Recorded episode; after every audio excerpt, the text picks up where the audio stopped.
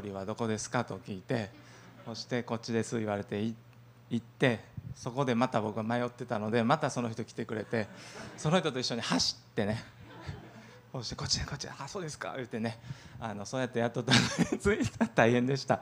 でも楽しかったです。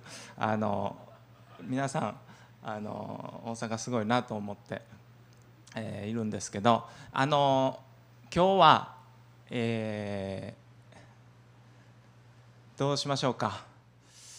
まあ ちょっと迷子になりそうなんです。またと話すのも迷子になりそうなんで。お祈りします。イエス様皆をあがめます。今日このようにして B1 のユースのみんなと一緒にえー、時を過ごせて感謝します。こういうこともイエス様特別な、えー、恵みであることを覚えます。中多分中1います？中1から、20代、30代、えー、いろいろな世代の私たち集められています。ありがとうございます。イエス様どうぞ。え、あなたの若い日にあなたの作り主を覚えなさいと書いてある通りに私たちはそういうように私たちを作ってくださったお方私たちを愛してくださっている神様を知ることができるように、え、深く何かこうつながるとか、え、そういう経験になるようにイエス様どうぞ導いてください。足りないメッセンジャーですけどしかしイエス様がまた聖霊様が導いてくれるからあ信頼して立ちます。イエス様の皆によってお祈りします。アメン。アメン、えー、皆さんこんにちは、えー、小森と言います、えー、うんまあ、今こういう状況の中で、えー、皆さんどういう心境でしょうか？コロナが、えー、言葉悪いですけど。鬱陶しいなって感じになじゃないですか。鬱陶しいなっていう感じですよね。僕もそういうふうにどうしても思ってしまう一人なんですけど、えー、ま、さっきも紹介してくれましたけどミャンマーに今帰りたいんですね。本当はもう帰ってて。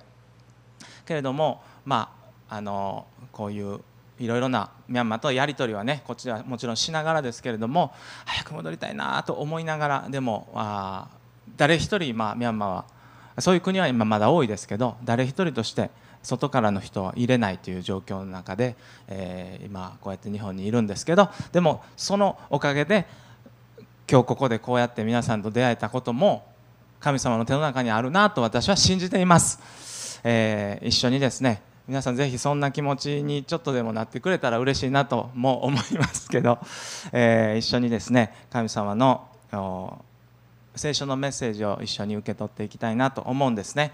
え最初にですね、えちょっと一つのことをしてみたいなと思っています。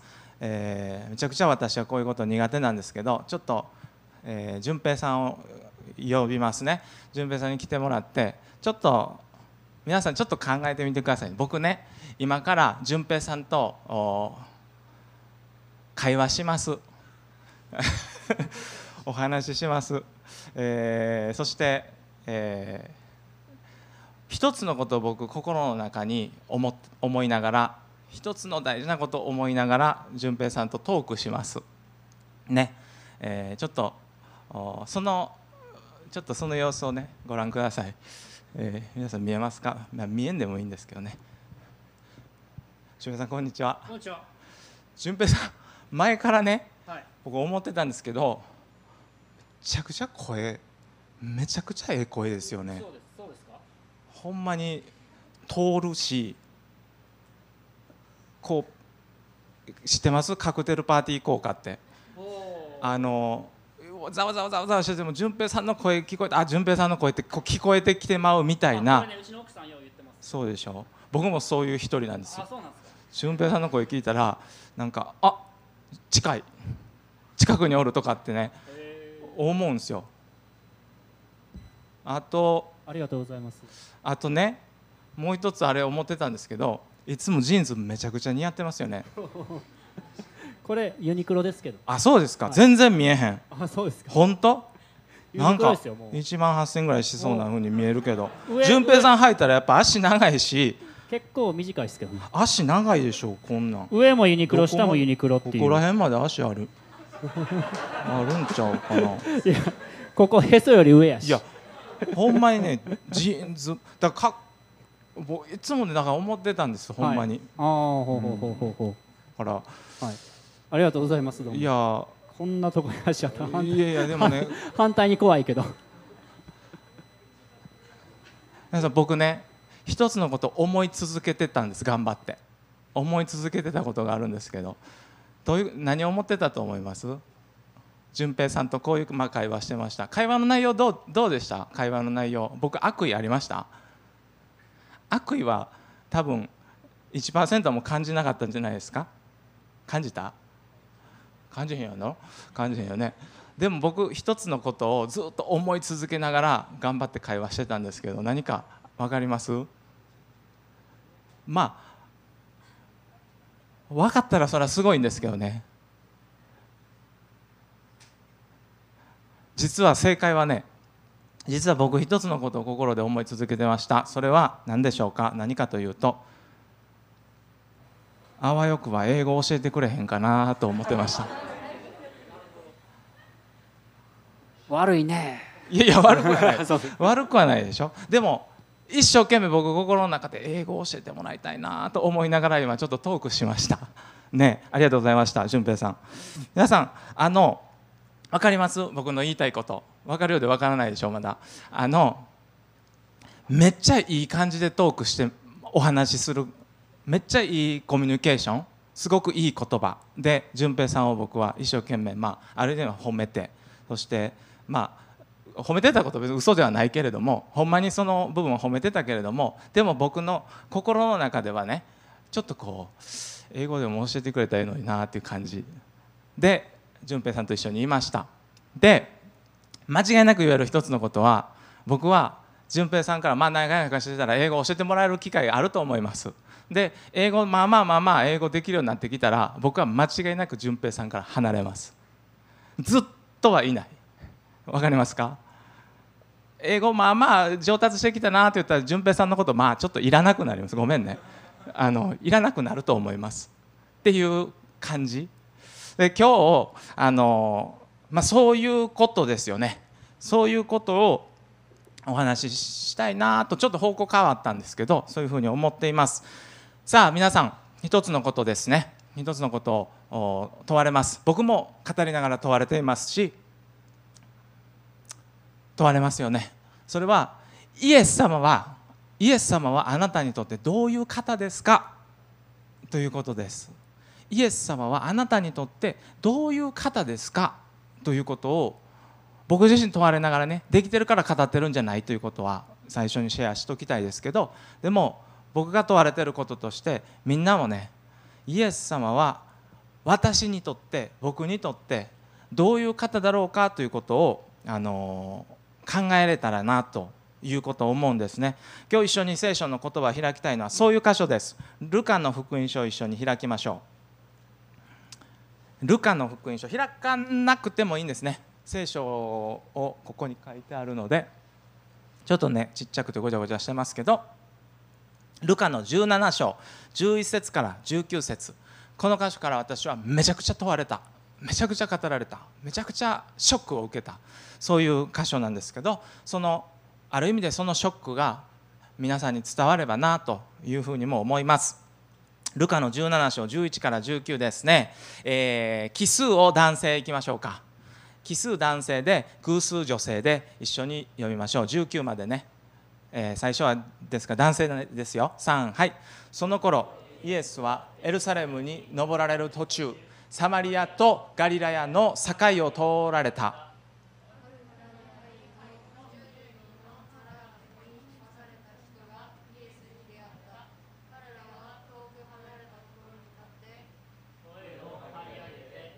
様。先生どうぞ憐れんでください。と言った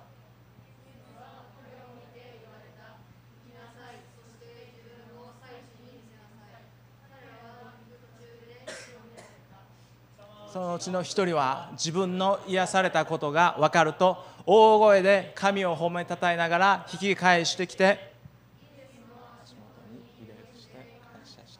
彼はサマリア人であった。そこでイエスは言われた。10人清められたのではないか。9人はどこにいるのか。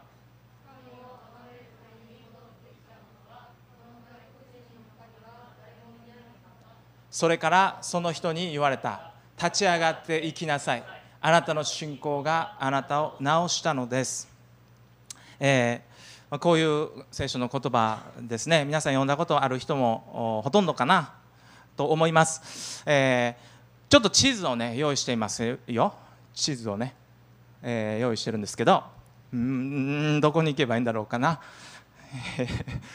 こういう皆さんサマリアとガリラヤとの間ってイエス様あの行かれたって書いてあるでしょ？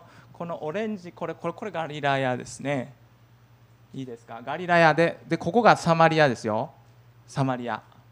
そしてこの境のところですって。ガリラヤとサマリアの境の辺のところにイエス様は行かれたんですって。そして彼らが祭司のところに行って見せてきなさいって言われた時に行かないといけなかったのはなんとここですエルサレム。わかる？この距離感。そっちわからない？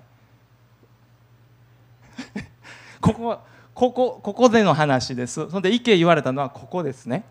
見えました ?OK、えー直線距離80キロ。ですよ。OK ですね。まあとにかくこのねガリラヤって言ったらガリラヤ人やなって言われたらめちゃくちゃ田舎者扱いされたっていう意味です。聖書の時代。この人ガリラヤの鉛発音がガリラヤっぽいって言われたらもうなんか、えーそれもしエルサレムとかで言われたらシュンとせなあかんやつですね。なんかどうしても漏れてまうけどもう喋らんとこってなるやつですよね。それがガリラヤ。そして、えーサマリアっていうのは、えーその当時ユダヤ人たちが絶対に交流しなかった民族の住んでるところです。めっちゃ嫌ってた。サマリア人はもう野蛮。礼拝も変な礼拝してるみたいな感じでこう交流がなかった。その境のところにねあ丸書いてくれてすごいな。その境のところにある村っていう村があったんですって。村の名前なんですか？言えますか？皆さん。村の名前。ないんだ。ないんだこれが。ある村という村。ということは名前もなかったかなという感じですね。そういうところに誰がいたんでしょうか？ツァラートというねこうもう本当にあの ドラクエの魔法のようなねサラートってなんか凍りそうでしょ？サラートというなんかすごくこうわからない。これは重い皮膚病です要するに。重い皮膚病というそういう病気の人たちがなんとそのところに最低でも10人固まって生活してたっていうんですよね。それがこの村ある村のことでした、えーこれはどういうことかというと旧約聖書を見るとねまあもう見ないでいいんですけど旧約聖書の中にはこれは隔離されてたっていうこと。こういう人たちは隔離するんだということを旧約聖書が定めてたんですね。それは感染しないために感染が広がらないためにということですよね、えーミャンマーでも今コロナって一人出たら大変なことになります。ものすごい隔離のされ方します。もう Google マップでこの家から出たってさらされますよ。もうとんでもないぐらい隔離するんですよね、まあ、でもそれによって守られるところもあるというか。でこれはもちろん感染がこれ以上拡大しないためにというまあ仕方がないことだったんですよね。で彼らはそういう人たちばっかりが集められる村しかもガリラヤとサマリアの間というめっちゃくちゃ田舎のこんなとこ誰が行くんかっていうところに彼らは固められていたわけですよね。そしてもう一つだけ知っとってください。それはもしこのところに誰かが寄ってきたら近寄ってきたら私は汚れていますと叫ばなければならないという法律が決まってました。私は汚れています。要するにどういうこと？汚れている。汚れている。私は汚れている。と言わなければならなかったです。それはこの人が知らずに近づいてきてはいけないからこっち側から自己申告しないといけない。来ないでください。来てほしいでほんまは。人恋しいよね。けれども来ないで来てはダメだと自分で言わなければならない。そういう生活を彼らはしていました。簡単ですか？簡単なわけがないですね。ここにいる誰全員誰一人として僕もこの人たちの心は同情することできません。もうもう超えています。その大変さは。そういうところにイエス様は行ったっていうんですよね。皆さんイエス様はねどんな闇の中にもどんな隔離されたところにも来てくださるお方だということをまず知ってください。イエス様はこんなところには来てくれないだろうなというところにさえも来てくれる来れる光を持ってくることができるお方だということは皆さん知ってください。ね。そしてこの10人の重い皮膚病の人たちはイエス様が来たっていう時に出迎えました。イエス様のことを聞いたことは絶対あったみたいですこの人ら。ね。じゃないと絶対に言わないようなことを言ってますよ。でもね彼らはイエス様が来られたということその時に彼らはね近づくことができなかったからここのところに悲しいね書いてありますよ。10人のところにこう書いてありますよ。ある村に入ると10人のサラートに侵された人がイエスに出会った。彼らは遠く離れたところに立ってと書いてあります。彼らは自らイエス様のところにくっつきたかったけどくっつけれない。遠いところに立ちました。そしてここで本当は彼らが言わなければならなかった言葉覚えてます？覚えてますか？私は汚れています！と言わなければならなかった。本当はね。けれども彼らはここで違う言葉を叫びました。いざという時があるね。人生の中に。このいざという時のに彼らは本当に本音を叫びました。それはイエス様憐れんでくださいです。イエス様助けてくださいです。どうぞイエス様先生おもろいね言い方。イエス様もう先生師匠もう何でもいい。どうぞ憐れんでくださいと彼らは叫びました。皆さん人生にはここぞという時がありますね。ここぞという時に的外れな名前を呼ばないようにしましょうね。ここにいる一人一人はここここでっていう時絶対経験すると思います。そういう時に皆さんどうぞイエス様と叫んでください。ここでねなんか違うなんかこう変なおじさんの名前とかね あのそういうのじゃなくてイエス様と呼べる人ではあってほしいというふうに思います。そしてねさ彼らはイエス様という名前を呼びました。憐れんでくださいと呼び叫びました。それに応えてイエス様はこういうふうなやり取りを彼らにしていくわけですね。これはね相当めちゃくちゃ厄介ですね。めっちゃくちゃ面倒くさいことをイエス様はね言われました。ここでイエス様が言ったのは彼らに向かって おもろいね考えたらむちゃくちゃですよ言ってんの。行きなさい。そして祭司のところに行って自分の体を見せてきなさいとイエス様は言いました、えー、祭司というのはあの妻と子供ではありません、えー、祭りの司と書くんですけど祭司というのは当時のユダヤ教の礼拝とかいろんなことをこうリードしてたそういう人なんですけどそういう人のところに行って見せてきなさいとイエス様は言ったんです。自分の体を。今現在どうですか？今現在。もう絶賛ボロボロ中ですよ。もうめちゃもうぐちゅぐちゅだったりとかある人は鼻が取れてたりとかあったかもしれませんよね。いろいろなことになってたんでしょう。なんでここで祭司っていう人が出てくるのかというと祭司というのは礼拝だけをリードしている人じゃありませんでした。当時は、えー、健康保険関係の仕事もしてたんですね、えー、なんて言うんだろうか。医者的な要するに妻子がこの病気を見て「あなたザラートですね」と「ザラートだ」と認定するんです。この認定が下ったらその瞬間もうこの人は自分の村に住めません。自分の家族と一緒に住めません。この一声でこの認定の言葉でもうこの人は隔離決定です。そういうやつです。それが妻子が持ってた権限与えられてた権限なんですよね。そしてその人のところに行って見せてきなさいということはどういう意味ですか？治ったと認定されてきなさいとイエス様は言ったわけですよね。そしてねよく見てください。ここでよく見ると彼らは14というところをぜひご覧ください。イエスは言ったでしょ？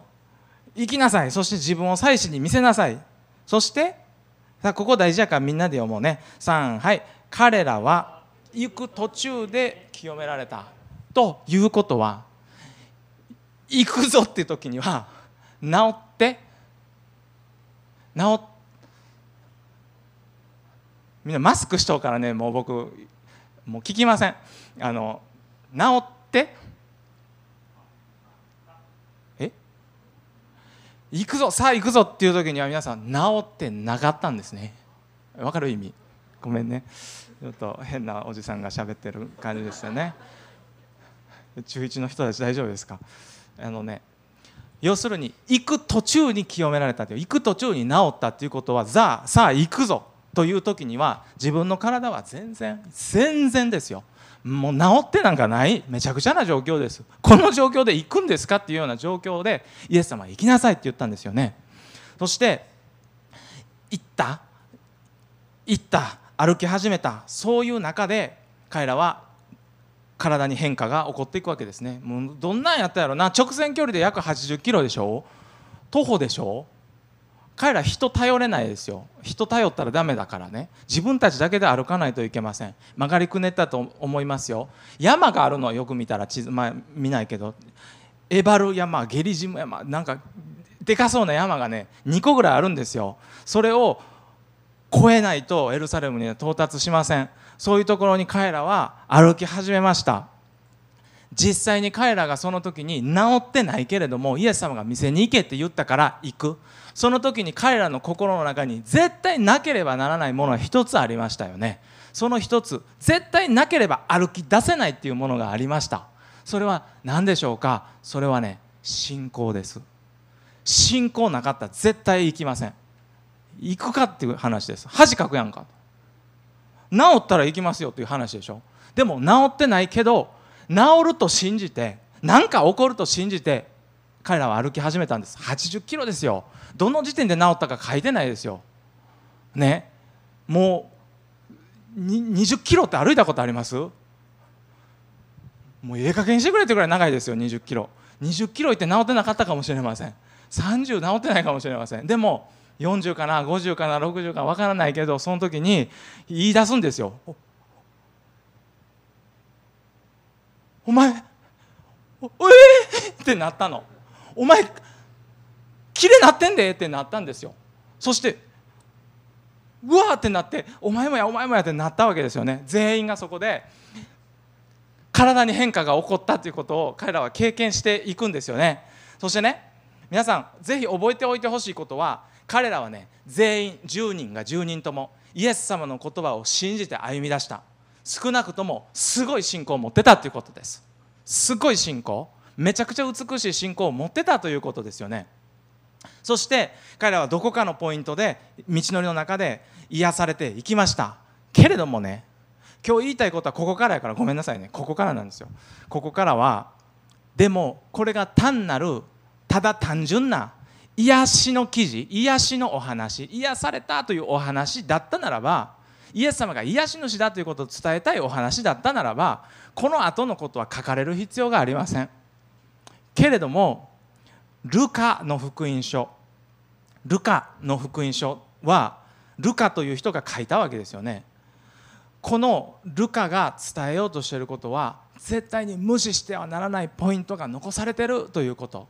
そしてこれはね単なる癒しの物語ではないんだということをルカは言いたかったんですね。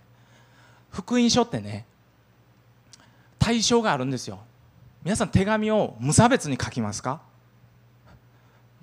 誰が読んでもええわみたいな手紙書きます？書かないでしょ。この人に分かってほしいって言って書くでしょ。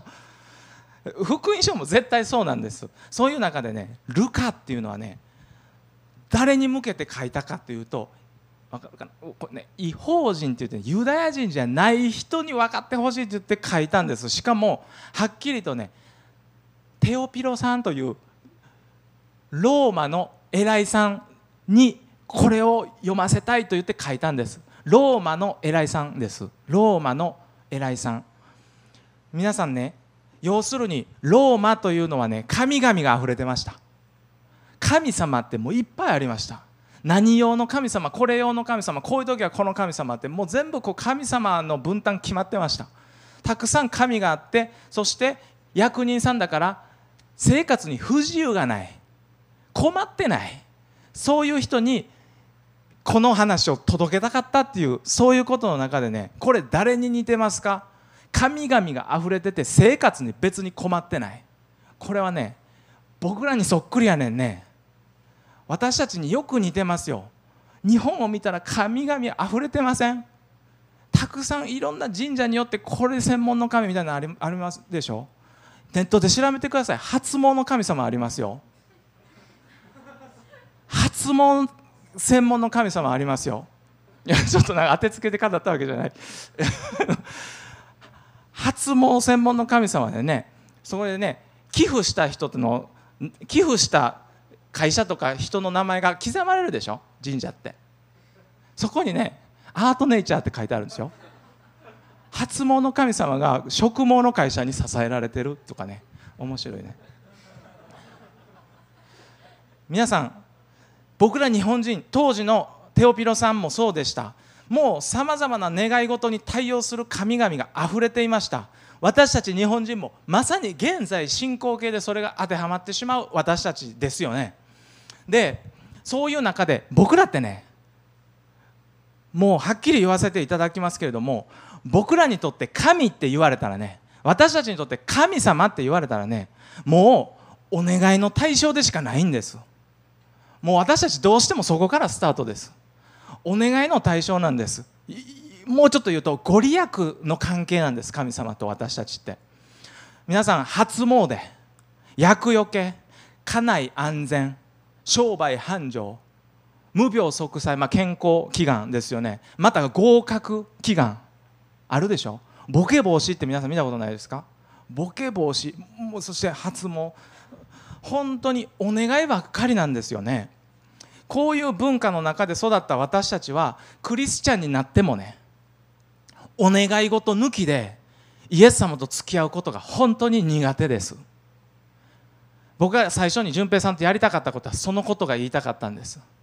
僕は淳平さんにいいこと言えます。ある意味で賛美した。ある意味でめっちゃ褒めたたえた。けれども僕の心の中には下心がある。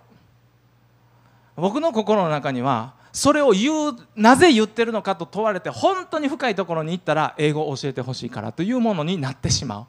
そういうような皆さん私たちはね神様をね願い事の受付窓口みたいな。困った時言いに行くなんか役所みたいな。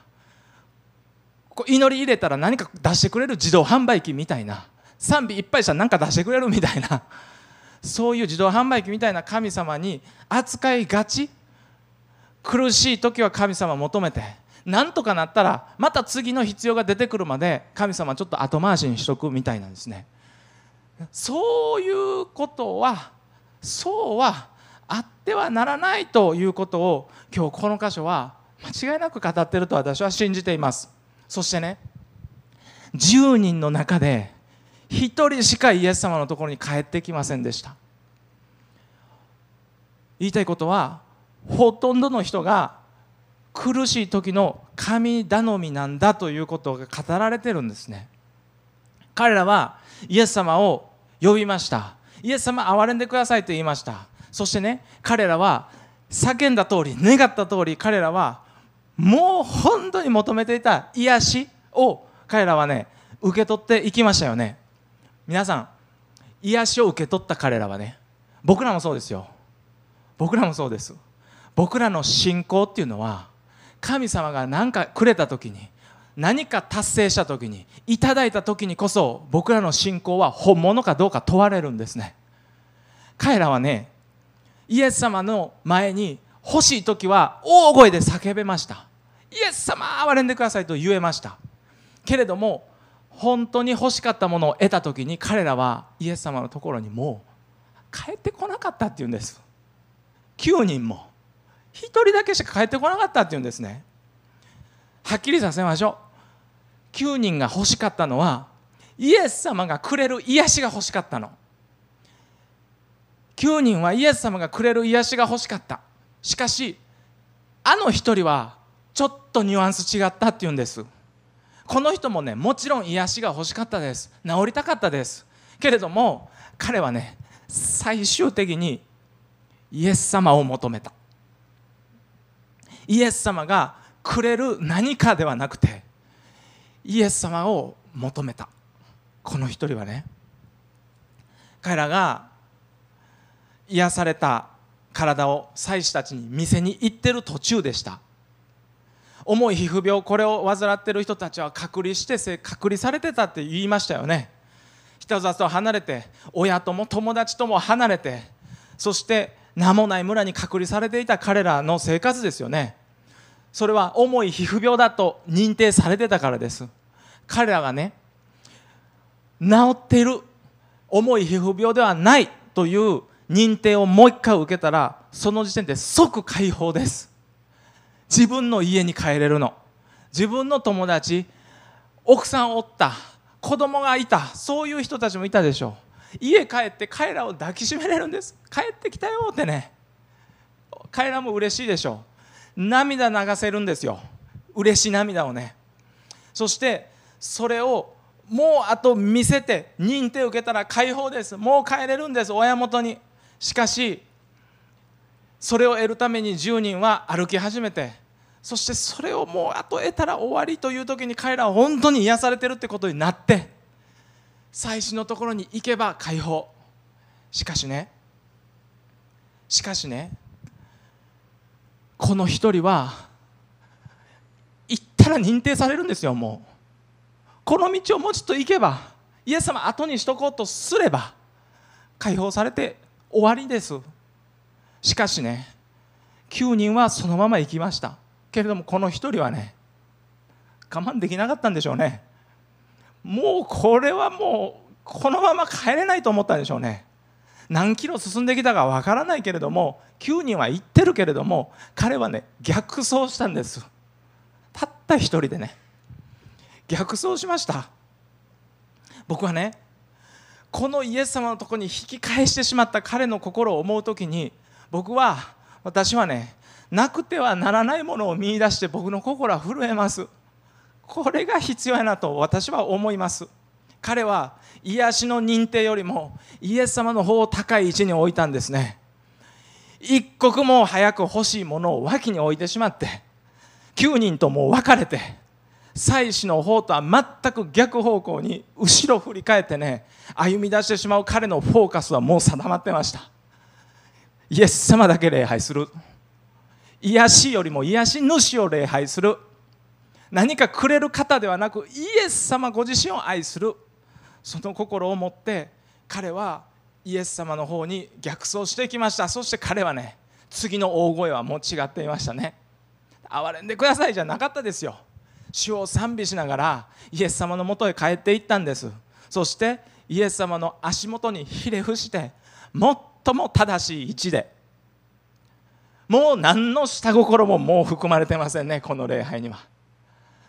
全部脇に置いたひたすら純粋で美しい何にも混ざってない真実な礼拝を捧げました。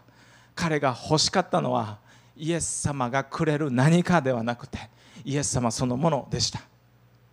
この後のイエス様の言葉が私たちに響きます。17節です。10人清められたのではないか。9人はどこにいるのか。この言葉は私の心に響き続けます。全世界を見ながらイエス様のこの声はこの涙は響いているんじゃないでしょうか。9人は得た後に去りました。受けた後にイエス様はいらなくなりました。彼らはイエス様に求めたけれどもイエス様を求めてはなかった。そのことが明らかになりました。私はねこの一人の姿を見るときに感動する。けれども同時に悔しさも感じます。みんなもそういう経験あるかな？分かりませんけど。私は一緒に育った多くの信仰の友達がイエス様のもとから去っていくという経験はやっぱりありました。そして彼らはね本当にそうでした。何かを得た時にいなくなりました。受験戦争の時この大学受かりたいという時には熱心に祈って熱心に礼拝して一緒に神様に仕えてました。けれど合格受け取った時に私の友人は主から離れていきました。もう全然わからなくなってしまいました。失恋をきっかけにね教会に来始めたユースがいました。しかしまた新しい恋人ができた時に彼を見ることなくなりました。就職活動でね大変やった時に彼は本当に熱心に見えました。本当に素晴らしいなと私は見てました。そして一緒に祈りました。一緒に神様を礼拝しました。しかし良い就職先が与えられていった中で彼は最近忙しくて忙しくてと言い始めましたそりゃそうでしょ忙しいでしょけれどもそれは嘘じゃないのは分かるけれどもでももう心がもう心がそこにないというのは私でも感じました。そして見なくなりました。何を求めていたんだろうかな。イエス様の名前を呼び求めながら主を求めているように見えながら本当は何を求めていたのかな？私は最近人前で泣いてしまったことがあるんですね。悔し泣き。人前でもないな。ちょっとあれしたな。離れてですけど集会の終わりにね礼拝の終わりに祈りましょうかって言った時にねいや今私特に悩み事ないから別に祈ることないですって言われたんですね。僕ね僕らのことをね愛してね命捨ててくださったイエス様のその愛を考えた時に命がけで愛してくれたお方に今悩み事ないから祈ることないです。悩み事がなかったら助けてとしか言えない。そういう人がもし溢れているならばイエス様の心ってどんなんやろうかなと思ったです。僕自分に奥さんいますけど奥さんが何か困った時しか僕に話しかけてくれないとしたら僕の結婚関係どうですか？終わってませんか？破綻でしょ？ちょっと1万円ぐらいいるみたいな時だけ声かけてくる。その時は全然話もしてくれないってしたらもうやばいでしょ？うでもイエス様の前にそういうことが起こってるかもしれないと思った時に僕は泣いてしまったんだ。皆さん苦しい時に神様を呼ぶことができる人はね5万といます。しかし状況にかかわらずいつでもイエス様ご自身を求めるものでありたいと願いませんか？どんな時もまるでね結婚式の式文みたいですけど健康な時も病気の時も喜びの時も悲しみの時も豊かな時も貧しい時もイエス様を愛し敬い命ある限り真心を尽くす。そういう人間として歩みたいなと思いませんか？ちょっとピアノ弾いてもらってもいいですか？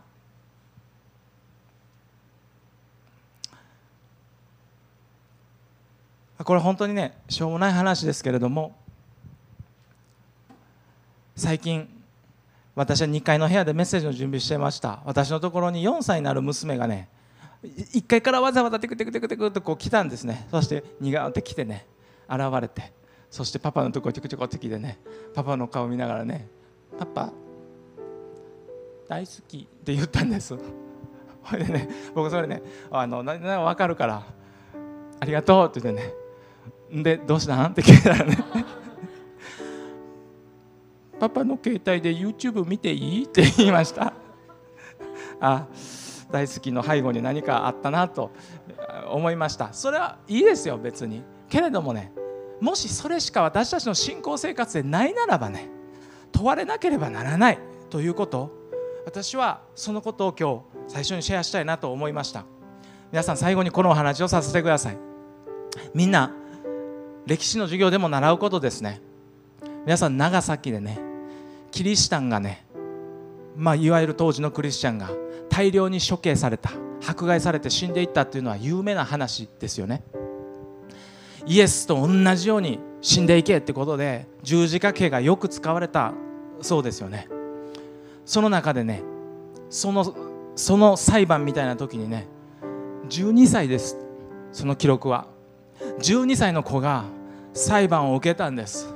そしてその裁判を仕切ってた人はねどうしても助けてあげたかったんです。めちゃくちゃ有能でめちゃくちゃ将来があってこの子を助けたいと思った。12歳未来がある。だから1回でいいからイエスを信じませんと言え。私の耳に聞こえるようにちらっと言えばそれで許してあげる。と裁判長はね何度も何度も言ったんです。しかしこの12歳の子はこう言ったって言うんですよ。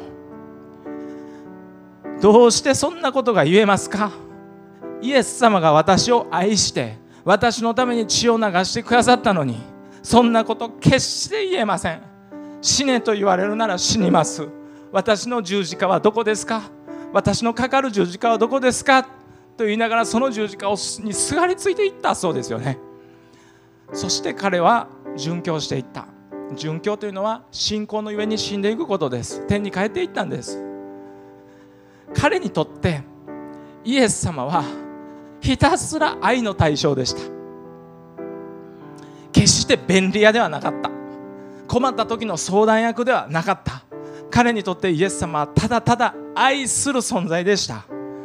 殉教の話をねこんな時にしてねすごい極端やとかね何を狂信的なとか思われるかもしれないけれどもでも一回このことを考えてみたら私たちの信仰の姿勢はすごく問われます。背筋伸ばさせられます。皆さんなんでなんで殉教者が出るんですか？なんで死ぬかもしれない状況でイエス様を信じ続けるんですか？もう答えは1個しかなくなってきます。イエス様を愛してるから。